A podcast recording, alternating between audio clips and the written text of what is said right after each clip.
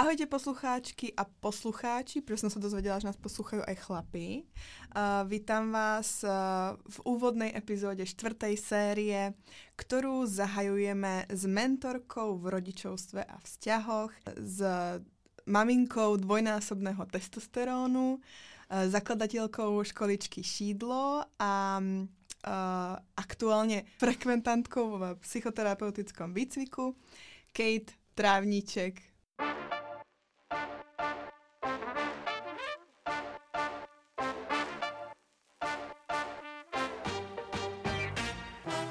Moc vás vítám. Děkuji za pozvání. Ďakujem, Kati. Inak teda mali by ste vedieť, že eh, Katka je zrovna na ceste z dovolenky domov a strihla si to cez Prahu a ja som jej teda veľmi vďačná, že si urobila čas na tento hodinový rozhovor po, eh, po ceste, po náročnej ceste. A ešte náročnejšie ju čaká.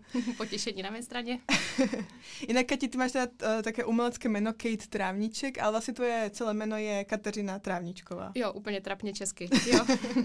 Akorát moje korporátní historie a startupová historie s tím, že jsem pracovala v zahraničí nebo pro zahraniční firmy, mě donutila si jméno nějak přizpůsobit pro vyslovitelnost zahraničních mých spolupracovníků, takže z toho vznikla Kate a docela se to chytlo začali mě takhle přezdívat, takže toto se ujalo. Je pravda, že někdy se s tím cítím trošku trapně už, jakože ve svých kolika 34 letech uh, mám v podstatě přezdívku, ale... Pro mě je to cool. Um, Kati, ako si sa ty vlastne dostala, už, už teraz o tom hovorí, že si pracovala v korporáte, v startupe, uh, ja som čítala ešte, že v neziskovke, mm-hmm. a, takže máš pomerne ako pestru skúsenosť pracovnú, ale uh, z tohto všetkého si sa vlastne dostala k rodičovskému mentoringu a k psychoterapii a emočnej inteligencii. Ako sa to stalo? Mm-hmm, myslím, že ta cesta už tady v tomhle podcastu párkrát zazněla. To rodičovství tam dělá fakt jako kvantový skok v uvažování a ve všem, takže určitě velká změna nastala s příchodem dětí. Nicméně myslím si, že ty děti mi jenom pomohly vrátit se k tomu, co jsem vlastně vždycky chtěla, protože já jsem se chtěla dostat na psychologii a tak moc jsem si věřila, že se dostanu, že jsem si podala jednu jedinou přihlášku a to na Karlovku. Aha. A věděla jsem, jak malé procento lidí berou, ale já jsem se fakt psychologii intenzivně zabývala od 15, měla jsem na to její maturitní práci. Prostě fakt to byl můj dost intenzivní fokus a byla jsem zjevně dost sebevědomá. Jasně. No a tak se stalo, že jsem se nedostala. A tehdy mě to dost zranilo a úplně jsem se vrhla někam jinam. Mm-hmm. Vystudovala jsem nakonec filologii a překladatelství, kterým jsem se nikdy v životě neživila ani nebudu. Protože teď jsem se vrátila ze Španělska a moje španělština už je dost kostrbatá. Studovala jsem španělštinu, jako fakt to tady v těchto podmínkách není úplně užitečný jazyk. A, a teď se mi jenom daří vracet se k tomu, co moje srdce asi vlastně vždycky chtělo. Aké sú tvoje spomienky na pôrody? Hmm. Mm, většinou jako takové nostalgické, bych řekla. Já jsem totiž oba porody měla fakt výjimečně krásné. A na to, že prvorodička, tak ten první porod trval od první kontrakce do prvního nádechu miminka pod tři hodiny. Takže fakt hodně velká intenzivka, z toho asi jenom, já nevím, pod kolem půl hodiny jsem strávila v porodnici, jinak jsem byla s důlou doma. A bylo to takové, že jsem byla na to připravená, docela jsem věděla, co přijde a šlo to fakt všechno tak, jak jsem si to představovala, což ne vždycky je ten případ, že jo? Často se připravujeme na uh, hypnoporody a um, přirozenou komunikaci ještě s miminkem v děloze a takovéhle věci. A potom ta realita do toho přijde, že? Ty jsi se nějak připravovala na Připravovala jsem se s Dulou, s Dulou. Uh-huh. Něco málo jsem si četla k přirozeným porodům, ale pořád jsem tam měla to, že to tak prostě nemusí být, že tam je plno věcí, které vůbec neovlivním, takže jsem se připravovala v podstatě i na to, že třeba by mohl být císař, jo, nebo že by mohl být hm, jako léky a podobně, což jsem úplně nechtěla, v porodním přání jsem to neměla, ale zároveň jsem byla celou dobu připravená, i moje důla zdůrazňovala to, že je důležité brát to tak, jak to jde a počítat s tím, že um, nebo snažit se důvěřovat těm lékařům, s čímž já obecně mám historický problém, ale můj porod byl takový, že lékaři absolutně nezasahovali a dokonce u něho nebyli i v té porodnici, takže to bylo moc fajn. Oni nečekali, že to proběhne tak rychle, takže přiběhli pozdě.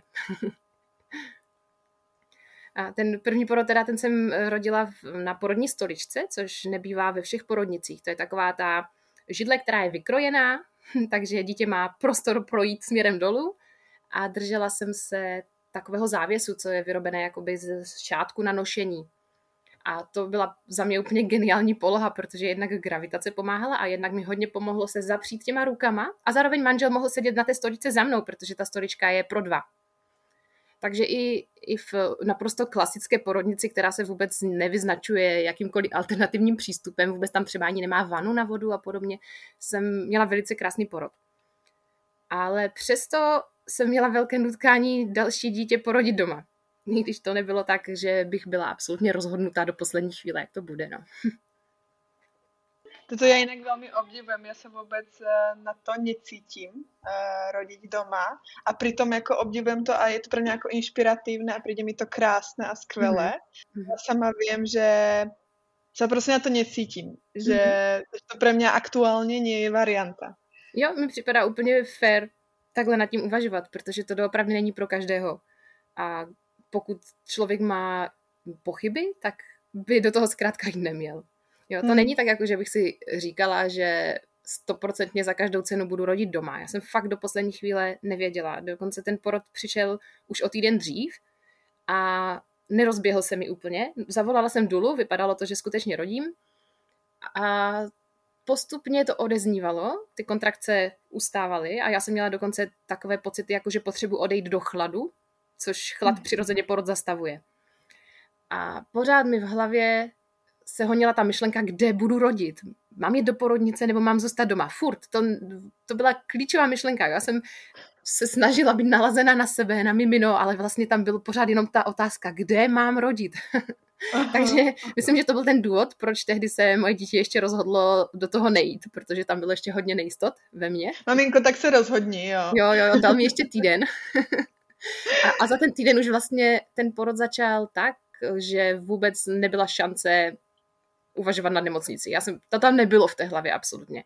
Já jsem jenom mhm. vlezla do vany, tak stejně jako první porod mi začal velice rychle, rovnou kontrakce po třech minutách, úplně jako z nuly na sto, fakt rovnou tři minuty, úplně pravidelně. A jak jsem si vlezla do vany, tak už jsem vůbec neměla tu představu, že z vany vylezu. A, a tak to teda bylo. Takže malý se narodil do vany po těch zhruba třech hodinách a jedna z mých obav akorát bylo, aby Dula stihla přijet včas, a to je, to, já jsem teda nerodila s porodní asistentkou, protože tou dobou jsem nevěděla, že je rozdíl mezi porodní asistentkou a důlou zásadní jako legislativně a byla to ve finále šílená komplikace, že jsem si dovolila rodit s důlou a ne s porodní asistentkou, protože jsme mm-hmm. neměli žádný doklad, že naše dítě je naše, když jsme se objevili v lékařském zařízení potom. Aha. Jo, a, a na to tě nikdo nepřipraví předem, na tady tohle. No. Jasně. Takže, takže e, byrokraticky to byl potom hrozný voser. Jo, a uh, hodně mi to zkazilo zážitek z toho porodu, to, že jsme potom museli řešit, jak prokážeme, že naše dítě je naše.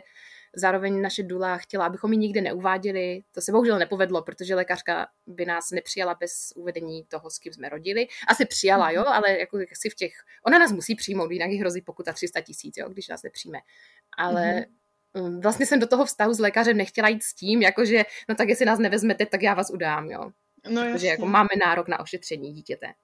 Mm. Nehledě na to, kde se narodilo. Jo, ale, ale naše doktorka je naštěstí jako skvělá pečující osoba, akorát prostě má zkušenosti z neonatální péče a je orientovaná na ta rizika, jako lékaři přirozeně bývají. Jo. A když bys to teda mala porovnat, uh, který z těch porodů, alebo v čem to bylo lepší a v čem to mhm. bylo horší? Vlastně to je hodně zajímavé, že oba ty porody byly fyziologicky úplně stejné. Ony probíhaly mm-hmm. identicky. Jo. To málo kdo řekne, že měl dva stejné porody, stejně dlouhé, a to byl fakt asi i na minutu přesně stejně dlouhý porod. Wow. Akorát šílený rozdíl byl v tom, že u prvního dítěte jsem byla extrémně ponořena do sebe a vůbec jsem nevnímala to dítě.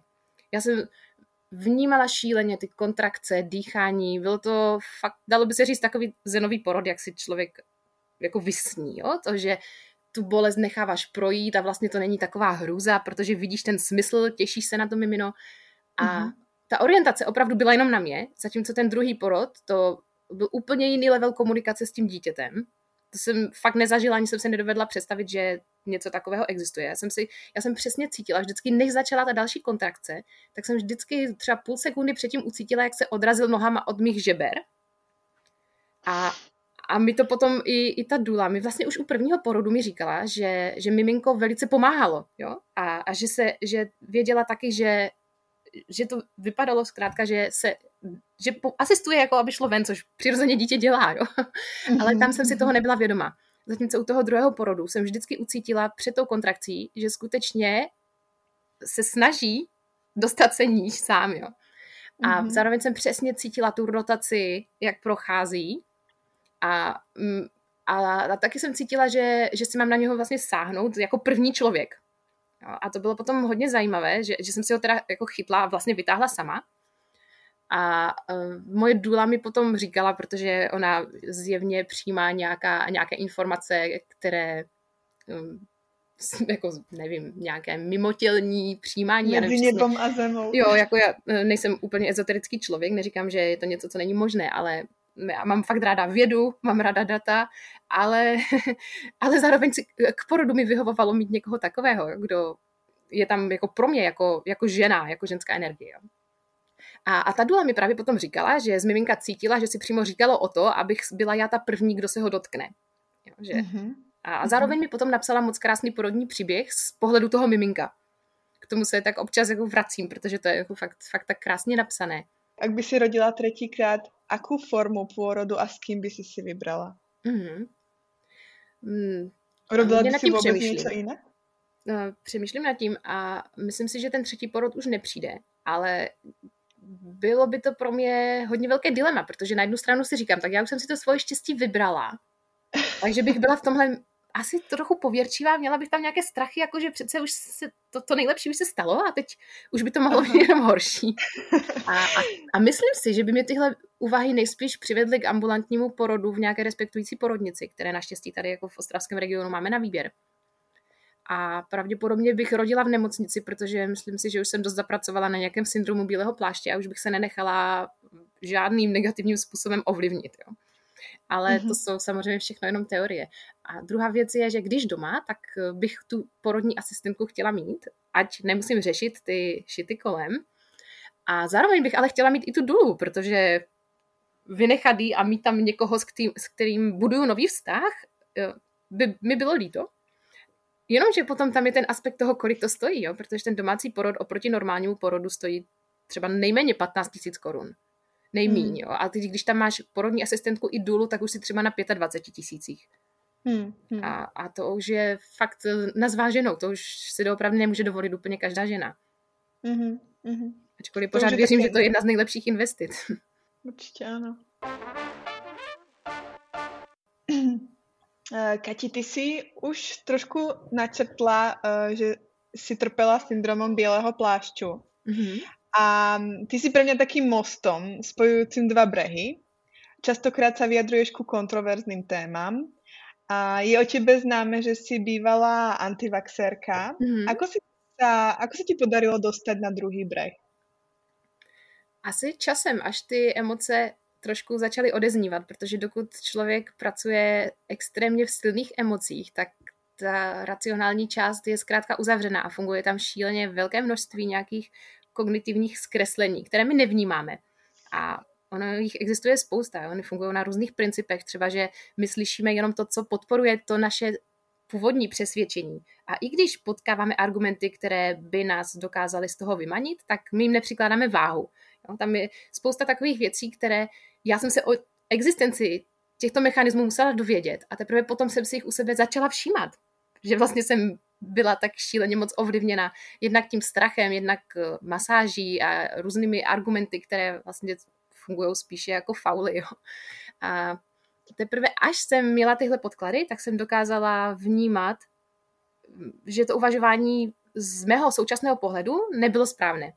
Jo? Ale na druhou stranu to není něco, co bych si jakkoliv vyčítala nebo, nebo soudila lidi, kteří takhle teďka uvažují, protože jsem v té situaci jednoduše byla.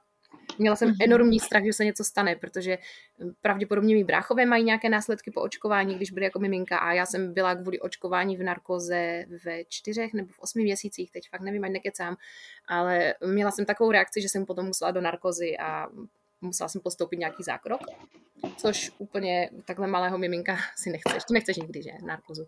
Mm. A s tím pádem jsem byla hodně ovlivněná tím strachem. A zároveň jsem byla v takové skupině skvělých matek, inteligentních žen, podnikatelek, často měli třeba třetí dítě a vždycky první dítě začali s očkováním, byla tam nějaká reakce, třeba druhé um, už odkládali a třetí už neočkovali. A byly to ženy, jejichž názoru jsem si hodně vážila. Měla jsem takový dojem, že to dokážou přece skvěle racionálně vyhodnotit a nechala jsem se tím určitě hodně zásadně ovlivnit. No. Takže teď až zpětně si říkám, že i u nich pozoruju přesně ty mechanismy, které byly i u mě. Je to, to, čo hovoríš, je veľmi zaujímavé, pretože ja som mala pocit, že je to, je to práve naopak. Um, na, i, i vlastne tie emócie alebo tá práca so strachom je i na tú druhú stranu, že väčšinou uh, ľudia, ktorí patria do skupiny antivax, tak tvrdia, že vlastne tí, ktorí sú pro očkovanie, tak sú zmasírovaní médiami a uh, práve ako vystrašení z toho, preto dávajú očkovať. Jo, jo, jo, jo že jako pravda, no. je velmi těžké vlastně najít tu pravdu alebo zorientovat se v tom. Mm-hmm. Um, a myslím si, že, že takto pláva mnoho z nás a i v, no, v mnohých dalších témach. To není je jen to očkování. Čo tebe akoby pomáhá se v tom nějak tak jako racionálně zorientovat a, a najít si tu pravdu? Mm-hmm. Mm, já jsem si to uvědomila až časem a možná, že až díky tomu, že jsem začala s příchodem materství chodit na terapii, že člověk si potřebuje nechat nějaký prostor pro to dělat chyby. A to mi přijde vlastně fakt zásadní zážitek. Uvědomit si, že jako rodiče chyby děláme a pro děti je moc důležité, aby se s tím seznámili a abychom my je naučili, jak se s tím potom vypořádáváme a netoužili po té dokonalosti, což v začátku jsem to šíleně moc měla. Já jsem zkrátka nechtěla vůbec riskovat, že se něco stane, jakmile dostane injekci těžké kovy, že jo, hematoencefalická bariéra v mozku. Šíleně moc věcí jsem si k tomu nastudovala a e, Ono totiž je poměrně těžké i získat ty informace, jako proč očkovat. Pediatr nemá čas se věnovat člověku a fakt jako vysvětlit, pobavit se, trošku odstranit ty, ty, ty strachy. Jo. Na to tam není vůbec prostor. Takže kdo se ti pověnuje, jsou ti lidi, kteří jsou proti tomu očkování, ti s tebou vedou tu diskuzi jo? a ještě tě upevní v tom tématu. Ale když to, když to dáme ještě na ty všechna témata, jak se zmiňovala, protože to je strašně moc chodit v barefootech a co když má dítě vpadlé kotníky, tak to by přece měl mít pevný opatek, anebo vložky, nebo jo, těch témat je fakt absolutní miliarda. A co mi s ním pomáhá, je ten prostor pro chybu a zároveň soucit k sobě protože to je šíleně těžká role. Najednou jsou na nás závislé jiné bytosti a my zkoušíme vychovat tak, aby z nich vznikly, vznikly aby, se, aby z nich byli časem šťastní lidé, kteří se dobře orientují ve světě. A je otázka, jestli nějaká injekce něco změní nebo ploché nohy něco změní v tom jejich prožívání a v tom vidění světa. Takže spíše mi připadá velice důležité pracovat s tou psychologickou stránkou, s tím prožíváním, s tím, jak je učíme vidět svět než ta miliarda praktických záležitostí a jako to, já bych řekla fakt miliarda voserů, jako o kterých musíš rozhodovat, ale pořád je důležitější ten vnitřek a to jako jednak ta naše pohoda v tom, jak se v tom cítíme a, a nějaké vedení k pohodě těch dětí. Jím je jedno, jestli chodí v barefootech nebo v botách s opatkem. Ďalšia vec je, že potom sú témy, kde práve zasahuje nejaká akoby spoločenská zodpovednosť a tie hranice našej slobody, mm. kde, kde už akoby začína tá sloboda ďalšieho jednotlivca, ako veľmi dokážeme ovplyvniť tým svojim rozhodnutím okolie alebo iných ľudí. A nejen ovplyvnit, ale například aj ohroziť. A to vlastně docela souvisí s tím, abychom nevnímali respektující výchovu jako výchovu bez hranic, do čehož to šíleně lehce sklouzne. A já potkávám vážně hodně rodičů, kteří trošku potřebují ujistit v tom, že je třeba držet si pevné hranice, protože to dítě to ve finále ocení, protože chce silného rodiče a ne rodiče, který neustále pochybuje a vyhodnocuje, co kde četl, v jaké příručce a jestli je to správně. A... Mm, takže autenticita a hranice jsou za mě úplně extrémně důležité. A, a to i, ať už se bavíme o tom očkování, protože tam taky potřebujeme mít nějakou hranici, že? kdy už jako jednak někdy cítíme to překračování, když jsme nucení, eh, nebo cítíme, jako, že někdo překračuje naše hranice, když nerespektuje nějaké kolektivní dobro a podobně. Mm-hmm. Je to je těžké. Je to těžké téma, přesně tak.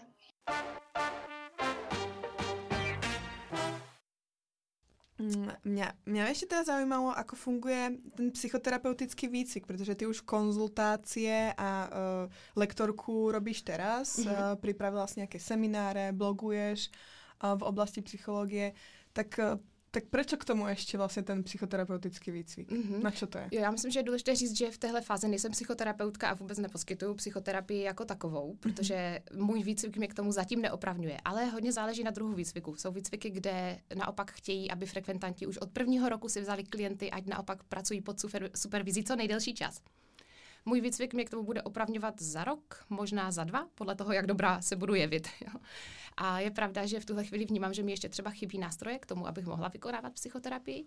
A proto to, jak to vedu, je spíše forma mentoringu. To znamená, není to ani jako čistě coaching, protože coaching by měl být jenom o tom, že ty se ptáš a jenom podněcuješ ty správné, mm-hmm. uh, správnýma otázkama, dokoučuješ člověka k tomu, aby sám přišel na to, co je vlastně gro té jeho záležitosti.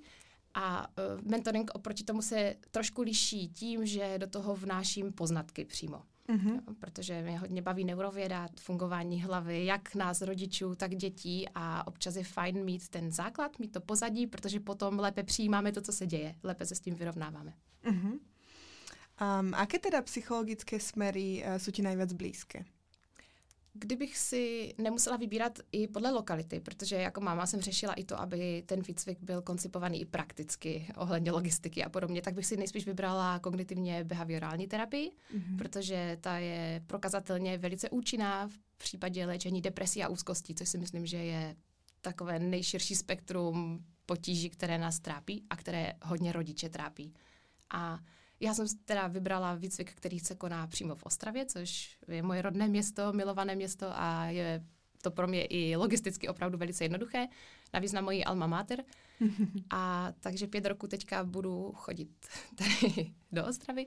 Nicméně mm, výcvik je o tom, že je to zhruba nějakých 700 hodin, takže fakt to není úplná sranda, není to něco, co si člověk udělá během víkendu super rychle.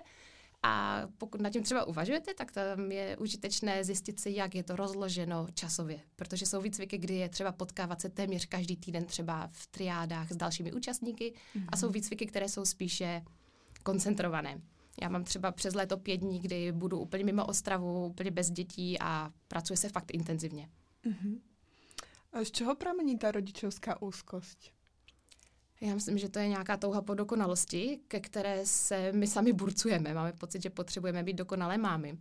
Jednak média mají šílený vliv tady na tohle, jak se na nás pořád smějou ty vysmáté maminky z betinky a z časopisu Maminka a podobně. Hodně to, hodně to idealizuje mateřství.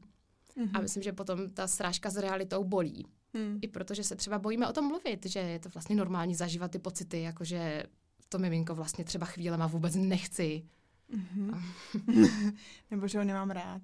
To taky, jasně, jo, jo. A nebo třeba i vyrovnávání se s různými emocemi vůči dvěma různým dětem, když se potom člověk stane více nasobným rodičem. Mm-hmm. No, protože mm-hmm. není řečeno, že musíme mít obě děti stejně rádi. Aký to teda, aký je to rozdíl, když se žena stane matkou vlastně prvýkrát mm-hmm. a oproti tomu, keď potom má už to další dítě ještě k tomu. Mm-hmm. Já myslím, že ten rozdíl je pořád veliký, i když přijde až to druhé dítě. Ale to první dítě, to je, jako to je fakt skok do neznáma, jo? takže to, to jsou všechno velké premiéry. A to druhé dítě už sice tušíš, ale stejně je tam spousta nových situací, kterým budeš čelit. Jako třeba, že potřebuješ uspokojit potřeby dvou živočichů naraz, kteří jsou na tebe pořád oba závislí nějakým způsobem, i když by jim třeba už bylo 6-7, už by byli schopni dost fungovat samostatně, tak na té emocionální rovině pořád máme omezené zdroje, které potřebujeme najednou dělit. Mm-hmm. Takže v tomhle tom je docela velká náročnost být více matka. Mm-hmm. Uh, je potom rozdíl v tom, aký je Uh, akého pohlavia jsou děti uh, a aký je mezi nimi věkový rozdíl? Když jsme u toho teda, tak něco jako ideální věkový rozestup neexistuje, protože my fakt vůbec netušíme, jak se namíchají charaktery a temperamenty těch dětí. Mm-hmm. Jak se vlastně potkají v tom světě a jaké my budeme mámy tou dobou nebo tátové tou dobou, protože hodně vnímám, že jsem byla jiná matka u prvního dítěte a jsem jiná matka teď. A když se ptala na to, jak teda, jestli je třeba pracovat s každým jinak, myslím si, že to pohlaví tam dělá nějaký rozdíl, jo? protože holčičky díky tomu, že je více um, ten jejich hlavní hormon, který je ovlivňuje v předškolním věku, je oxytocin, teda spolu s progesteronem. A oxytocin je právě vztahový hormon, který, díky kterému my máme chuť pečovat o druhé. A tady tohle toto je velká výhoda, pokud je starší sourozenec holčička. Jo? Mm-hmm. Tohle toto je teda ze zkušenosti, tady vůbec nemluvím o žádných studiích, jenom to, co jako vnímám a to, co se mi objevuje na konzultacích, je, že holčičky většinou přijímají sourozence o chlup snadněji než chlapečci, protože mm-hmm. evolučně je dáno to, že zkrátka holčičky jednak eh, se učí snadněji být přijaty skupinou, takže rychleji chápou to, co se po nich chce, až to jde občas na jejich úkor, jo? že se třeba trošku potlačí mm-hmm. a u nich eh, taky často dochází k tomu, že svoje emoce dokážou regulovat o trošku dřív, protože pro takové vyšší dobro té rodiny. Jo? Mm-hmm, mm-hmm. Ty se venuješ sebeuvedomovacím technikám. Co se dá od toho očekávat? To je taková formulka, kterou se nejsem jistá, jestli jsem si vlastně nevymyslela sama. Ale myslím tím eh, různé postupy, které vycházejí třeba z nějakých koučovacích metod a podobně, jako vizualizace, dejme tomu. A to mm-hmm. jsou věci, které používám během sezení a uh, můžou to být i jenom prosté otázky. Jo? Jde v podstatě jenom o to nasměrovat člověka zpátky do sebe, protože mi často přicházejí rodiče, kteří třeba vlivem sociálního tlaku úplně pozapomněli to, co je to, v čem oni se cítí dobře. Mm-hmm. Takže dát jim do ruky nějaké nástroje na to, aby si zase rozpomněli, co je ta jejich cesta, ve které se cítí přirozeně, a ne to, co po nich chce okolí. Kdy si ty prešla největší životnou transformací? To asi zase bude ta trapná odpověď mateřství, ale přemýšlím nad tím, že těch transformací byla spousta. Některé byly takové jenom drobné a některé byly hodně pozvolné. Mě tam napadá třeba terapie tmou, kdy jsem byla zavřená nějakou dobu ve tmě. Byly to teda jenom čtyři dny, obvykle to bývá týden. Já jsem byla v rámci studie na Ostravské univerzity pozvaná právě si toto, toto zkusit a měla jsem na sobě nějaké senzory, aby se vědělo, jestli bdím nebo spím a podobně, analyzovali to. Počkej, to si celé čtyři dny byla v tmě? Jo. Mhm. Wow. A ještě jsem byla na začátku těhotenství, což jsem tou dobou jenom tušila, ale ještě to nebylo prokázané. A tam jsem měla nějaké zážitky, příjemné, pro mě to bylo úžasné a doufám, že si to brzo budu moct dopřát znova, až mě děti nebudou tolik potřebovat. Těším se na to, že místo dovolené si jednou zajdu do tmy. A, a tam skutečně se mi podařilo prožít si něco, co mi potom přineslo úlevu. Mm-hmm. Ale paradoxně potom porod jako takový to zase z ničeho nic vynuloval a potřebovala jsem na tom pracovat znova. Jo. Takže to jsou takové transformace jako skoky a potom zase skoky zpátky. Je to cesta, no. A mm-hmm. co konkrétně to bylo? To je pocit viny, který mám tak nějak generálně. Mm-hmm. A je to něco, co plyne z, na, z nastavení naší rodiny. Ty sa dosť venuješ emočnej inteligencii. Čo to mm. vlastne je tá emočná inteligencia? Ono je to taký buzzword v tejto dobe, ale mm. aby sme to lepšie správne chápali, uh, proč je to tak populárne a čo to vlastně znamená. Mm. Je to buzzword, jo. Je to něco, co možná někdo může používat jenom proto, aby více prodal. Nicméně, asi podobně jako Montessori, že jo. To se brzo začne objevovat na knížkách, které s tím absolutně nesouvisí. Mm-hmm. A emoční inteligence je super důležitá věc pro naši životní, spokoje, pro naši životní spokojenost, protože je to schopnost jednak nakládat s našimi emocemi, to znamená znát je mm-hmm. a zároveň i upravovat naše chování na základě toho, jak vnímáme emoce druhých. Takže kdybych jsou to takové tři složky. Jedna složka je teda poznat své emoce, druhá je poznat emoce dalších lidí a třetí je regulovat se podle toho, co se odehrává i v nás, i v tom okolí.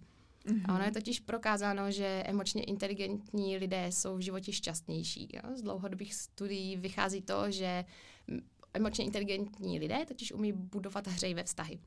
A hřejivé vztahy jsou to, co dělá člověka šťastného v životě. Jak jsem se k tomuto slovičku dostala, uh, alebo k tomuto slovnému spojení dostala prvýkrát a uh, začala jsem si něco o tom googlit, tak jsem uh, mala pocit, že mám e- EQ hupacího koníka. Čo by každá mama mala vědět uh, nějaký základ o tom, o emočné inteligenci? Mm-hmm. Mi připadá nejdůležitější je, že je moc fajn mluvit i o těch špatných věcech. Máme občas dojem, že, se, že to potřebujeme popírat, anebo se tomu nějak vyhýbat, aby to nebylo, ale děti potřebují vidět, že my taky zažíváme nějaké trable, protože potom se oni lépe vyrovnají s těmi jejich trably. Protože mm-hmm. přirozeně my budeme zažívat konflikty, protože konflikty pro život potřebujeme. Bez konfliktu by neexistoval vůbec žádný růst. A konflikt přirozeně zbuzuje nějaké nepříjemné pocity. A když my je dětem trošičku přibližujeme skrze naše prožívání. Mluvíme o tom, že třeba když nám rupnou nervy, tak co jsme zažívali. No, protože my jako rodiče samozřejmě ujedeme. Jo? To není o tom, jako, že nesmíme udělat chybu, protože snažit se být dokonalý rodič je spíše kontraproduktivní, protože dokonalý Cesta rodič do pekel. je spíše úzkostný rodič a to mm. nevím, jestli úplně chceme. Mm-hmm. A, takže řekla bych, že je to tady tohle, toto a to nepopírání emocí. To už je dneska docela, bych řekla, aspoň v mojich kruzích takové běžné, jo? že už neříkáme takové to, jako jo, ale nic se ti nestalo a... Nebůl. Přesně tak, jo, tyhle ty věty už naštěstí trošičku mizí mm-hmm. a, a myslím si, že ty právě, jak jsi v začátku říkala, že si myslíš, že máš IQ houpacího koně. EQ teda, promiň. ano, ano, EQ. Uh, tak uh, myslím, že to hodně souvisí s tím, že my, málo kdo z nás byl opravdu veden k tomu, aby si plně uvědomoval své emoce a aby nebyl trestaný za to, že prožívá negativní emoce. Jo, protože mm-hmm něco jako negativní emoce vlastně neexistuje. My vždycky tu emoci potřebujeme proto, aby nás nějak rozpohybovala.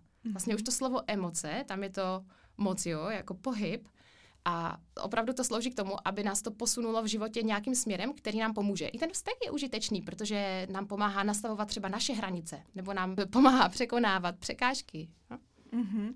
Já jsem se s tímto tvrdením už stretla, že je nešťastně dělit ty emoce na dobré a zlé, mm-hmm. a, ale keď som sa nad tým akoby zamýšľala, tak eh, mi príde, že vlastne uh, sa to dá deliť podľa toho, uh, toho prežívania možno aj, alebo i toho, ako to pôsobí na celé okolie, že mm-hmm. Uh, že keď sa človek smeje alebo má radosť, tak uh, je to príjemný pocit mm-hmm. a mhm. ten pocit zaplavuje i to okolie. My radi komunikujeme s niekým, kto sa usmieva, kto mm-hmm. sa mhm. smeje, kto je šťastný.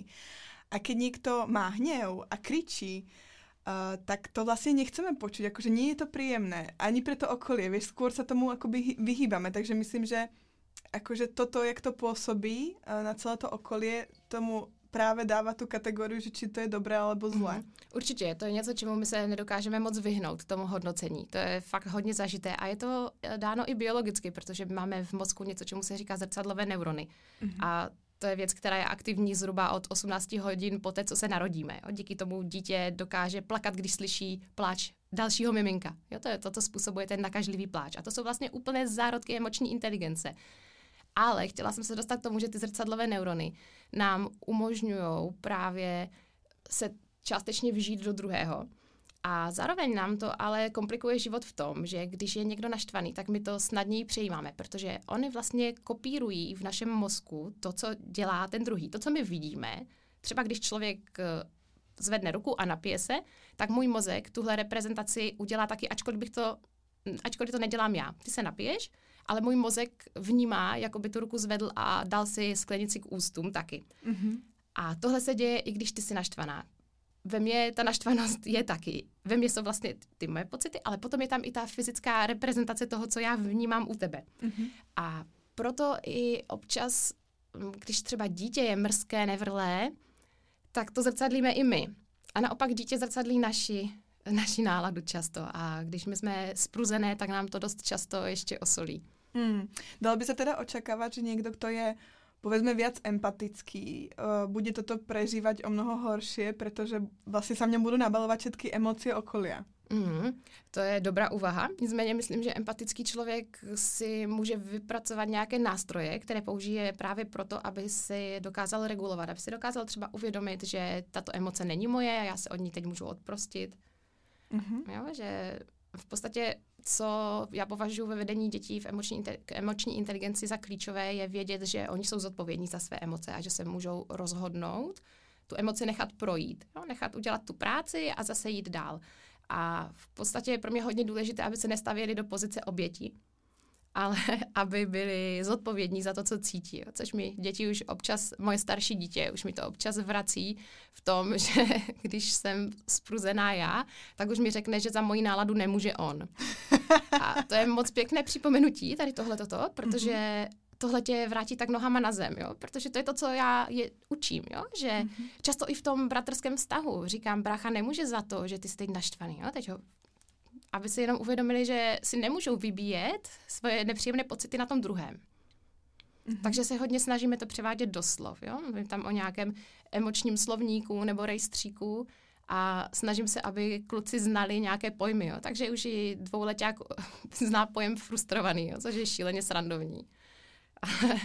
prostě jenom zatím, no, ono to začátku funguje tak, že děti mm, tak nějak generalizují, že to mají jako v nějakém pytlíčku, mají všechny nepříjemné emoce a v jiném pytlíčku mají všechny příjemné a můžou to spojit jenom pod dobrý nebo špatný pocit a podobně. Vedela by som povedať nejaké ďalšie príklady, konkrétne príklady toho, ako rozvíjať emočnú inteligenciu u detí, uh, respektíve napríklad čím začať v rannom veku a potom samozrejme čo, čo je to dieťa staršie, tak sa dá pracovať by asi mm-hmm. uh, zložitějšími způsoby alebo jo. ísť viacej do hloubky. Určitě. Se staršíma dětma už je spousta produktů, které nás povedou. A v tom začátku úplně s malinkými dětmi mi připadá nej, nejužitečnější mluvit s těmi dětmi a zkusit za ně odhadovat jejich emoce. To znamená, že už když pláče malé miminko, tak za ním, tak se můžeme nad něj naklonit a říct třeba, ty jsi byl asi smutný, že jsi tady byl chviličku sám, musel si čekat, než dojdu pro plínku nebo cokoliv takového. Zkusit, zkusit takhle typovat ty jejich emoce a v začátku věřím, že vůbec nevadí, když se spleteme. Jo, jenom tak, aby to dítě vědělo, že tohle je norma. Jo, že se o tom bavíme, že se vůbec nestydíme to vyslovit, že jsme smutní, naštvaní, zklamaní a podobně.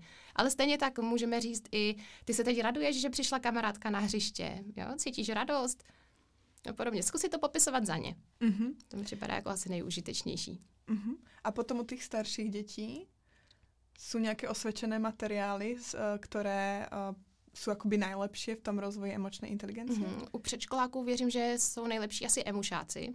Mm-hmm.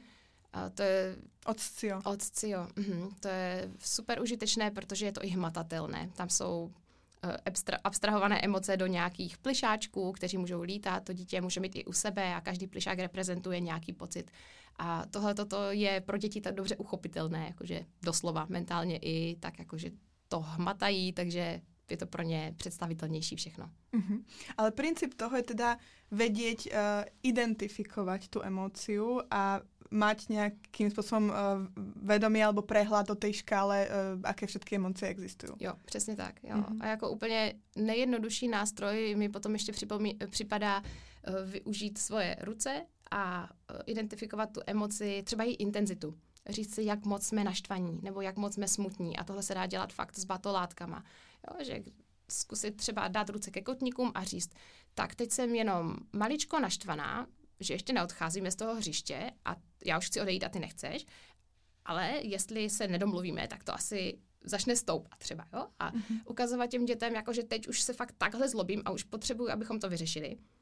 A stejně tak třeba můžeme říct, dítě skáče na trampolíně, je úplně šťastné, takže můžeme jemu zvědomit, že teď to vypadá, že je takhle šťastné a dát ruce nad hlavu, jo? Nebo zkusit uh, pracovat i s tou mírou a nejenom s tím, jaká je to emoce. Uh-huh, uh-huh. Je možné rozvinout emočnou inteligenci a u dospělých lidí, keď jsme vlastně Jo. toto všetko nepoznali v dětství?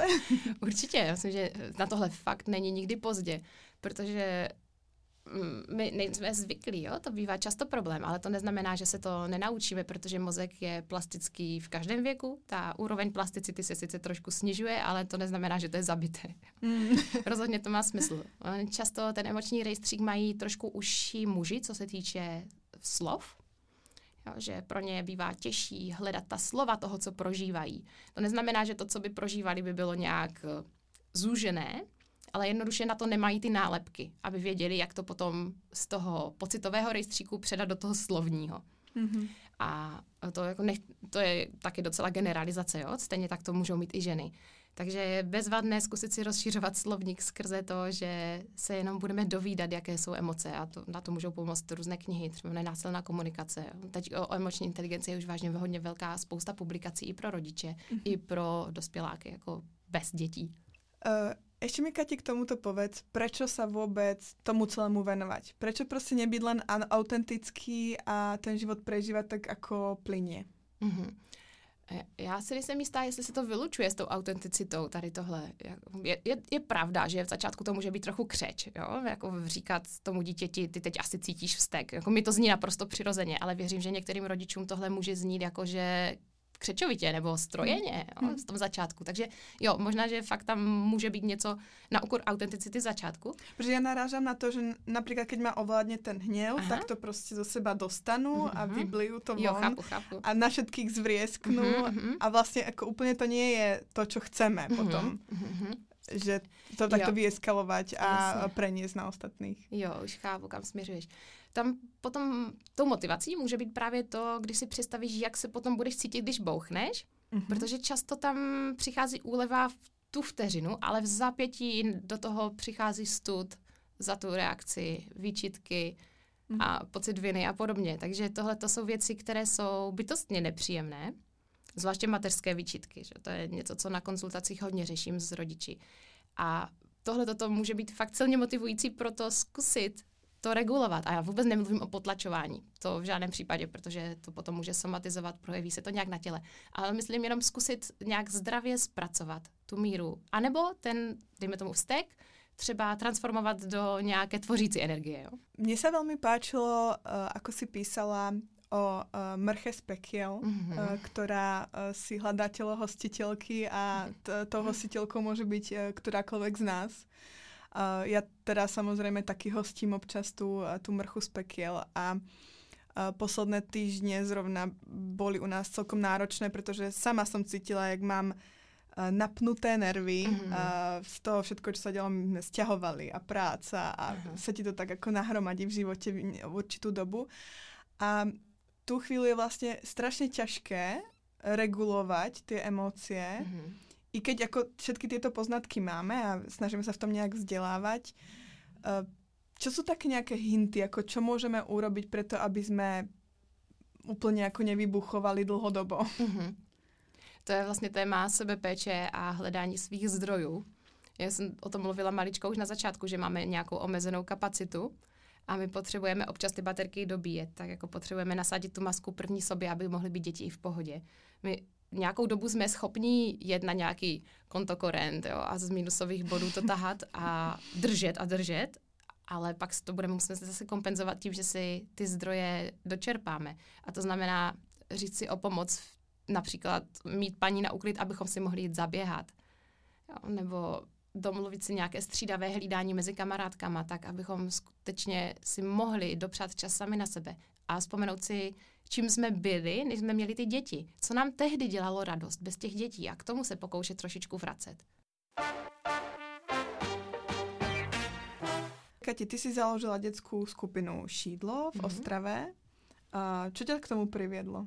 Ma, okrem materstva. jo, jo. ano, to je jeden z bodů. Další bod je frustrace českým veřejným školstvím. A další bod je souhra absolutních náhod, jako to, že jsme zrovna koupili nemovitost, absolutní ruinu, kterou každý jiný by srovnal se zemí a postavil tam fialový bungalov. A my bychom potom smutně chodili kolem a brečeli, že jsme s tím měli něco udělat. Takže se nám podařilo tohle koupit a protože mám velice šikovného muže, tak je to v tuhle chvíli opravené a školka v tom jede třetí rok. A je to fakt nádherný prostor. A především koncept. A co mě k tomu vedlo, je právě i to, že se mi podařilo na to získat dotaci, protože Mm, ta dotace byla tehdy rozdávána jako víza na Zeland. Jo. Bylo to vyloženě o tom, že kdo dřív klikne, ten to má. Úplně absurdní systém. Vůbec nechápu, jak takhle může docházet k předělování peněz. Mm-hmm. Ale tohle mi umožnilo získat peníze na uh, provoz tady tohohle zařízení. Mm-hmm. Teď už to přechází pod státní financování. Jo. To jsou takové politické záležitosti. Ale je moc fajn, že tedy to, tohle koncept existuje, protože mm, vlastně v roce 2013 se úplně zrušily jesle, a od roku 2014 se založily dětské skupiny. A málo kdo ví, že jesle vlastně neexistují už poměrně dlouho. Počkej, čo? jo, jo. No. Moje dítě nechodí do jaslí. Fakt jesle jako takové uh, už není jako žádná forma existující. Mm-hmm. A nahradili to právě dětské skupiny a mikrojesle.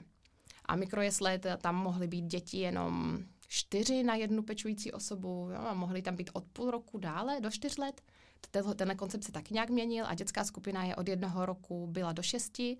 Je teď ještě taky do šesti, ale to státní financování teďka se tak zásadním způsobem změnilo, že v podstatě bude vhodné jenom do tří let, možná tři a půl a podobně, a to záleží, kdy má dítě narozeniny.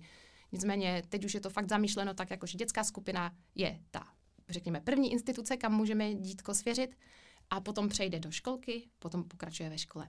Uh-huh. Um, Ty si hovorila, že jedna z vecí, alebo jedným hýbateľom bolo to, že ťa frustruje uh, klasický kolský systém. Uh, čo je vlastně na něm špatné? Mě trošku líto o tomhle mluvit, protože někdy připadá, že tímhle můžu vzbudit velké pocity viny v lidech, kteří mm, nemají na výběr nebo mají dojem, že nemají na výběr. A, ale co je problém, je, že to je zkrátka šíleně podfinancovaný sektor. To znamená, že je tam ve srovnání se zahraničím, máme šíleně nízký počet pečujících osob na děti ve školkách, kde je fakt reálně někdy jedna osoba na 22 až 24 dětí v nějakou, třeba i když jenom dvě hodiny denně, dejme tomu, ale tohle to je naprosto šílené. Jo? Tak když jedno dítě potom má nějakou potřebu, tak ta učitelka není Postal schopná. Se do rady.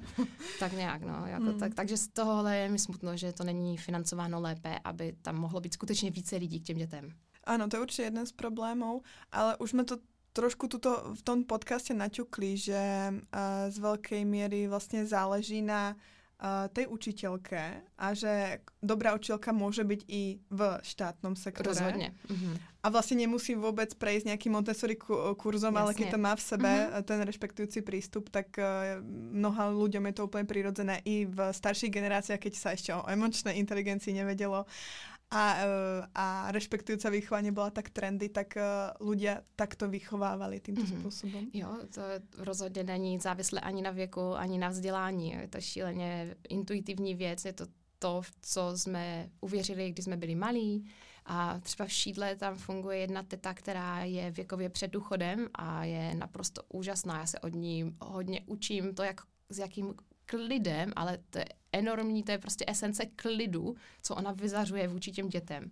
To je něco famozního. No a ještě by mě teda zaujímal tvoj pohled uh, na inštitúcie ako také, na umiestňovanie mm-hmm. dětí do jo, inštitúcií. Jo. Já sama taky používám to slovo instituce, i když to zní, jako kdybychom ty děti odkládali do kojeneckého ústavu. Tro, trochu ano. Uh, príde mi, že uh, aspoň teda v mojej bubline, alebo že začína byť aj u nás uh, viac trendy homeschooling mm-hmm. a uh, rodičia nechcú uh, dávať deti do škôlok. V aký ty máš na to pohled? Je to, v čom je to dobré a zlé? Mm-hmm. Mm, ty já myslím, že tohle je šíleně moc individuální, že každá rodina má úplně jiné potřeby, takže myslím, že se nedá mluvit o tom obecně, v čem je to špatné nebo dobré. Myslím, že je to super, když ta rodina dokáže vyhodnotit to, že to necítí na školku a že jde podle těch svých potřeb a přizpůsobí si práci tak, aby mohl skutečně být s těmi dětmi, protože absolutně věřím, že je možné v dnešní době si najít takovou práci, aby člověk mohl s těmi dětmi být, když potom jeho srdce bytostně touží. Ale na druhou stranu, pokud cítí, že potřebuje být bez těch dětí a realizovat se, tak taky není nikde řečeno, že to je špatně, i kdyby tomu dítěti měl být rok, rok a půl. Mm-hmm. Mně totiž přijde, že ono to občas závání takovým tím, že když budeme děti uměstňovat do škůlok, tak jich jako traumatizujeme a mm-hmm. že mhm. vlastně celé to je špatně. Jasně, no. Jo, u nás v Česku navíc existuje taková pomyslná hranice tří let, jakože do třetích narozenin si strašně špatná máma, pokud dítě odložíš, ale po třetích narozeninách je to najednou úplně totálně OK. Jo? Ano. A, a ta, ta zralost, nějaká připravenost být hlídaný, být v péči někým jiným, u každého dítěte přichází úplně jindy. A eh, já mám na blogu článek, mm, který je napsán podle knížky Boření mýtů v péči o nejmenší. A to je knižka, která se sbírala eh, studie ze zahraničí, které mluví o tom, jak se mají děti, je to na základě longitudálních studií, jak se mají, když nastoupili do školky, v jakém věku a podobně. Protože ve světě je zcela normální, že děti mezi třetím, šestým měsícem nastupují do, do nějaký, nějaké formy denní péče. Mm, presne to mi nešlo do hlavy, že my sme jedna z mála krajín, ktorá má mm. tro, tú trojročnú materskú alebo rodičovskú a chceme teda povedať, že všade inde vo svete sú tie deti vychovávané zlé a že z nich vyrastú zlí ľudia? Mm, já myslím, že tohle je fakt e, v Česku zvrácené. Na jednu stranu jsem ráda, že máme na výběr a že ano. skutečně můžeme být doma i ty čtyři roky s dítětem, když chceme. Můžeme být i šest let, jo, protože fakt můžeš pečovat o dítě, nemusíš platit sosku a zdravku až do šesti let. To taky málo kdo ví, že vážně můžeme být doma s dítětem, pokud nechodí celodenně do instituce. Ale je důležité, aby se na mámy, které se rozhodnou dítě svěřit do péče někomu jinému, aby se realizovali, eh, nepohlížet, jako že jsou špatné a že automaticky dítě traumatizují. Mm-hmm. Máme teď vůbec jako teďka je trauma slyšet všude v mojí bublině. A já se bojím toho, že brzo budou mít rodiče trauma z toho, že dítě ti způsobí trauma. Jo. Ale tam... to teď, bylo pěkně povedané. Ale nejsem teď úplně přesná, protože tam by nešlo o trauma, ale asi spíš nějaké úzkosti. Jo. Ano, ano. Ale, ale přesto, myslím, že to je téma, které je super, že se otevírá. Na druhou stranu bych kolem toho chodila, nebo pracovala bych s tím trošku více v rukavičkách, možná z toho důvodu, že lehko dochází k retraumatizaci, kdy my si vzpomínáme na to, co my jsme prožili zásadního a třeba na to nejsme připraveni to otevřít ještě. A co mi připadá hodně důležité je mluvit o tom, že dítě zkrátka bude mít nějaké trauma, protože to může být jedna věta, kterou vyslovíme. A ono ve 30 zjistí, že tohle potřebuje řešit se svým terapeutem, že ho to jako doživotně nějakým způsobem ovlivňuje. My nejsme plně zodpovědní za to, jak si ostatní přebírají informace, které jim podáváme. A my se můžeme snažit být skvělí rodiče, a pravděpodobně jsme skvělí rodiče pro své děti, až na to, že stejně chyby uděláme. A připadá mi důležité mluvit o tom, že je to naprosto přirozené. A že naopak snaha o to neudělat chybu v žádném ohledu vede k obrovským úzkostem a pro mě je představitelnější, že dítě chce rodiče, který je v pohodě a občas udělá chybu, tu chybu s ním reflektuje, vysvětlí si to, dítě se z toho poučí, rodič se z toho taky poučí, než když máte to dítě úzkostlivého rodiče, který je celou dobu napjatý jak struna ale, ale všechno jede podle těch příruček. Jo. Ta pře, přeinformovanost mi přijde jako docela zhoubná v dnešní společnosti mezi rodiči. Um, ještě jsem se chcela vrátit k té knížke Boření mýtu. Um, ako, vedela bys nám nějak zkrátke povedať výstup z této knihy? Mm, jo, jo, určitě. Pojím. Já jsem tě trošku prerušila, ne, prepač ne, ne, uh, jmenuje se to tuším Boření mýtu v péči o nejmenší. Jo, v péči o nejmenší. A, a je to, eh, suma, suma je ta, že to dítě ti zkrátka neubližuje. Jo, to je fakt důležité vědět, že tam nedochází k nějaké traumatizaci, pokud to máma vyhodnotí dobře. Ozvláště pokud je dítě ze slabších socioekonomických poměrů, tak je velice užitečné pro jeho budoucí život, když přichází do prostředí, kde zažívá více podnětů, než třeba mu nabízí ta rodina. Mm-hmm. A to je v situace mimo moji bublinu. Já jsem spíše v bublině matek, které mají potřebu se realizovat a které často podnikají. A tomu dítěti v, dokáží, dokáží ho stimulovat neskutečným způsobem, dokáží mu dát enormní množství lásky a klidu a pohody, protože jsou lepší máme díky tomu, že to dítě chvíli nemají. mm-hmm. Hovorí se teda, že do určitého veku sa deti nevedia socializovať, že aj keď sú uh, v tom roku umiestnené do nejakého detského klubu, do bývalých jaslí, mm-hmm. takže tam viac menej hrajú sami. Uh, aké teda má pre ne pozitíva uh, ta, ta školka? Ale já musím říct, že úplně nemám tu zkušenost, že by si děti nebyly schopné hrát spolu. Mm-hmm. Já nevím, jestli je rozdíl, pokud jsou v tom Montessori prostředí, kdy se soustředí na ty svoje aktivity a tam je to vyloženě podporováno, aby si dítě hrálo samo a aby nebylo rušeno. Eh, třeba jinými dětmi, a v určitých úsecích. Jo. A uh, šídlo třeba není či, striktně Montessori, jo. to je takové, takové kombo. Ale co mi připadá důležité je, že tam by podle mě neměl být ten prvotní argument dát dítě do školky, protože cítím potřebu, aby se socializovalo. Jo. Já myslím, že tam hm, jen, jako jeden, jedna z těch věcí je to super, jo? ale stejně tak můžete mít introvertní dítě, které ty děti úplně neocení, jo? což byl třeba můj případ. A přesto jsem ho do té dětské skupiny dala, protože já jsem měla intenzivní potřebu získat nějaký čas pro seberozvoj, pro odpočinek a vůbec. Jo. A mě to zásadním způsobem pomohlo. Mm-hmm. A je pravda, že jsme tam pracovali s tím, jak s tou adaptací. To vždycky trvá. To často rodiče překvapí, že adaptace je záležitost spíše čtyř a více týdnů. Jo? Že i to dítko, když nastoupí a reaguje úplně skvěle, tak za ně, jakmile mu docvakne, že to asi bude trvalá záležitost a že mi tady ta maminka nebo tatínek budou vodit asi trvalé, že to není jenom ta dočasná sranda s novýma tetama, novýma dětma, hračkama, tak eh, potom bývá takový jakoby relaps. Jo. To, to se stalo nám. Jo, hm. a mhm. je super, když jsou na to rodiče překva- připravení, že tohle se stane. Jo. A mm. další věc je, že třeba rodiče extravertní děti vůbec nečekají, že to dítě to třeba nezvládne tak lehce, jak si to malujou, protože to dítě třeba je zvyklé jít z rukou do rukou, směje se na všechny, ale najednou školka eh, to zní jako něco úplně nového, jiného mm-hmm. a je to skutečně jako přechod, je to takový přerod toho děťátka. Mm. A je to hodně individuální, kdy to dítě je připraveno. Na čo dbať pri výbere škôlky a školy? Já myslím, že jedna věc je to, že se díváme na tu vizi té školičky, kam směřuje. Ale druhá věc je zkusit si podchytit realizaci, protože i když třeba mluvíte často s nějakým ředitelem nebo vedoucím pracovníkem, tak je to člověk, který pravděpodobně potom s těmi dětmi není nejčastěji. A připadá mi důležité mít šanci promluvit si i s těmi vyloženě pečujícími tetami nebo učitelkami, jak průvodkyněmi, jakkoliv je to zařízení nazývá a zkusit nasát to, jak s dětmi mluví. To mi připadá úplně nejdůležitější, slyšet, jak s nimi jednají. A potom bych se určitě ptala, jak školka komunikuje s rodiči, když se něco děje. To mi připadá jako úplně nejzásadnější otázka, protože eh, znám školky, které komunikují, jak jsou respektující a jaké nabízají adaptace a podobně. I, I jako státní školky už jdou tímhle směrem naštěstí. Jenomže realizace potom docela vázne. Jo? Že často to může být nějaký marketing, a to nechci nikoho očerňovat, jo? jenom tam nemusí být ta potřeba ze strany jiných rodičů a proto třeba tu adaptaci zruší, protože jenom jeden člověk má o to zájem a podobně. A zeptat se tedy ty kanály komunikace, jo? pokud se třeba bude se stát, stávat to, že dítě bude kousat někoho jiného. Takže jak se to budu dovídat? Mm-hmm. Jo, jestli si domluvíme nějakou konzultaci, jestli jsou tady tyhle možnosti, nebo si zavoláme a podobně. Zeptat se na tady tohle toto předem.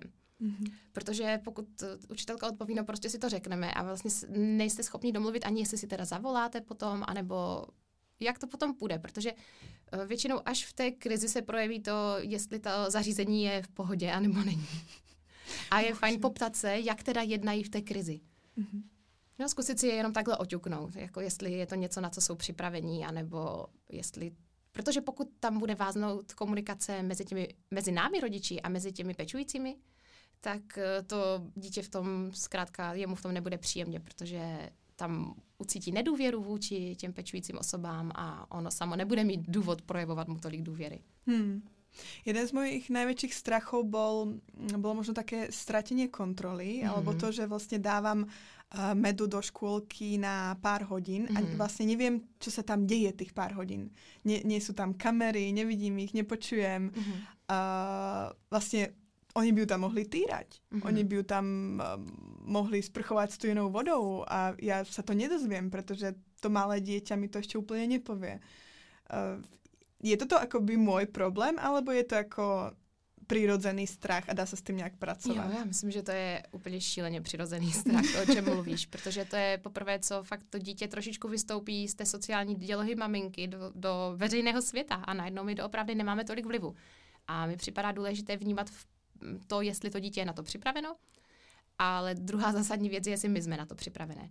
Jo, třeba eh, u staršího jsem cítila, že já jsem připravena tohle toto udělat a u mladšího syna tam jsem měla v plánu ho dát mnohem dříve do šídla a mm, ono to úplně nevyšlo, protože se stala souhra věcí, jako že se z nenadání odplenkoval, takže nástup úplně ne, nechtěla jsem ho dávat přímo ten týden, co se odplenkoval, pak nám to přerušila nějaká týdenní dovolená, potom to byly stoličky, potom najednou jsem začala, začala cítit, že potřebujeme odstavit, potom se stalo, že jedna teta odcházela, takže jsem nechtěla adaptovat dítě v době, kdy tam bude člověk, kterého vlastně ztratí potom. Mm-hmm. A mhm. potom, potom už najednou zase tady tahle naše šestitýdenní pracovní dovolená, co byla teď. Eh, mladší dítě teda si to dá nakonec o půl roku později, protože um, jsem si uvědomila, že tady ta souhra věcí, které se děly, byly všechny v podstatě překonatelné nějak, ale že to bylo všechno o tom, že já jsem nebyla připravená ho zatím do instituce, jak jsme si říkali, dát. Ak by si mohla napísať list svojmu mladšiemu bezdetnému ja, mm-hmm. čo by v tom liste bolo? Alebo povedzme e-mail, ako žijeme v 21. storočí. jo, e-mail, jo. Už si listy nepíšeme, jo, ale pravda. e-mail. uh, e-mail, tam bych zvětšila písmo na 50 a dala bych to kapslokem a tučně a bylo by tam napsáno dýchej. a, a asi neboj se dělat chyby, protože mm, já jsem dříve byla, myslím, že velice úzkostná a nějak jsem kdysi uvěřila, že dítě nesmí plakat, což je absolutně absurdní. Já moc nevím, jak jsem k tomuhle došla, ale nějak jsem si špatně přerámovala, že dětský pláč znamená můj neúspěch. A až díky terapii jsem se tady s tímhle začala vypořádávat, že to je vážně nesmysl. Hmm, hmm, hmm. Tak ono to možno souvisí právě i s tím marketingem, že už jsem viděla slogany typu hmm. žiadné miminko nemusí plakat. Aha, no to je hrozné. Takže hmm. ono se to hmm. asi v nás někdy hmm. zakoreňuje. Asi a... Jo. A, a asi i to, že my se zkrátka málo bavíme o tom, jaké nepříjemné věci sebou materství přináší. Jo? To, protože často se díky tomu hodnotíme negativně sami hmm. sebe, takže nebudeme se v tom podceňovat a povídat kamarádkám, jak je to vlastně hrozné. Taky je nechceme úplně demotivovat, že jo. Já jsem měla jeden uh, stream uh, a tam jsem právě mluvila o tom, jak, je, jak se připravit na příchod rodičovství, na příchod dětí. A myslím, že působil velice antikoncepčně, ale na druhou stranu je podle mě důležité tohle vědět předem. Hmm, hmm, hmm. Na záver podcastu tě, ti poprosím doplnit tři vety, které tady tradičně robíme. Být dobrou mamou znamená? Být přirozenou, být autentickou v tom, co chci, co cítím. Jsem spokojná keď? Když všechny základní věci jako rodina, práce, seberealizace, když to všechno šlape a já si stíhám všímat maličkostí, jakože venku zpívá pták. a najviac jsem vďačná za? Za moji rodinu. Ďakujem za krásný rozhovor a držím palce so školičkou, nech to tam šlape, nech jsou tam dětičky aj tety spokojné. Děkuji, taky se měj krásně. I vy posluchači, nashledanou.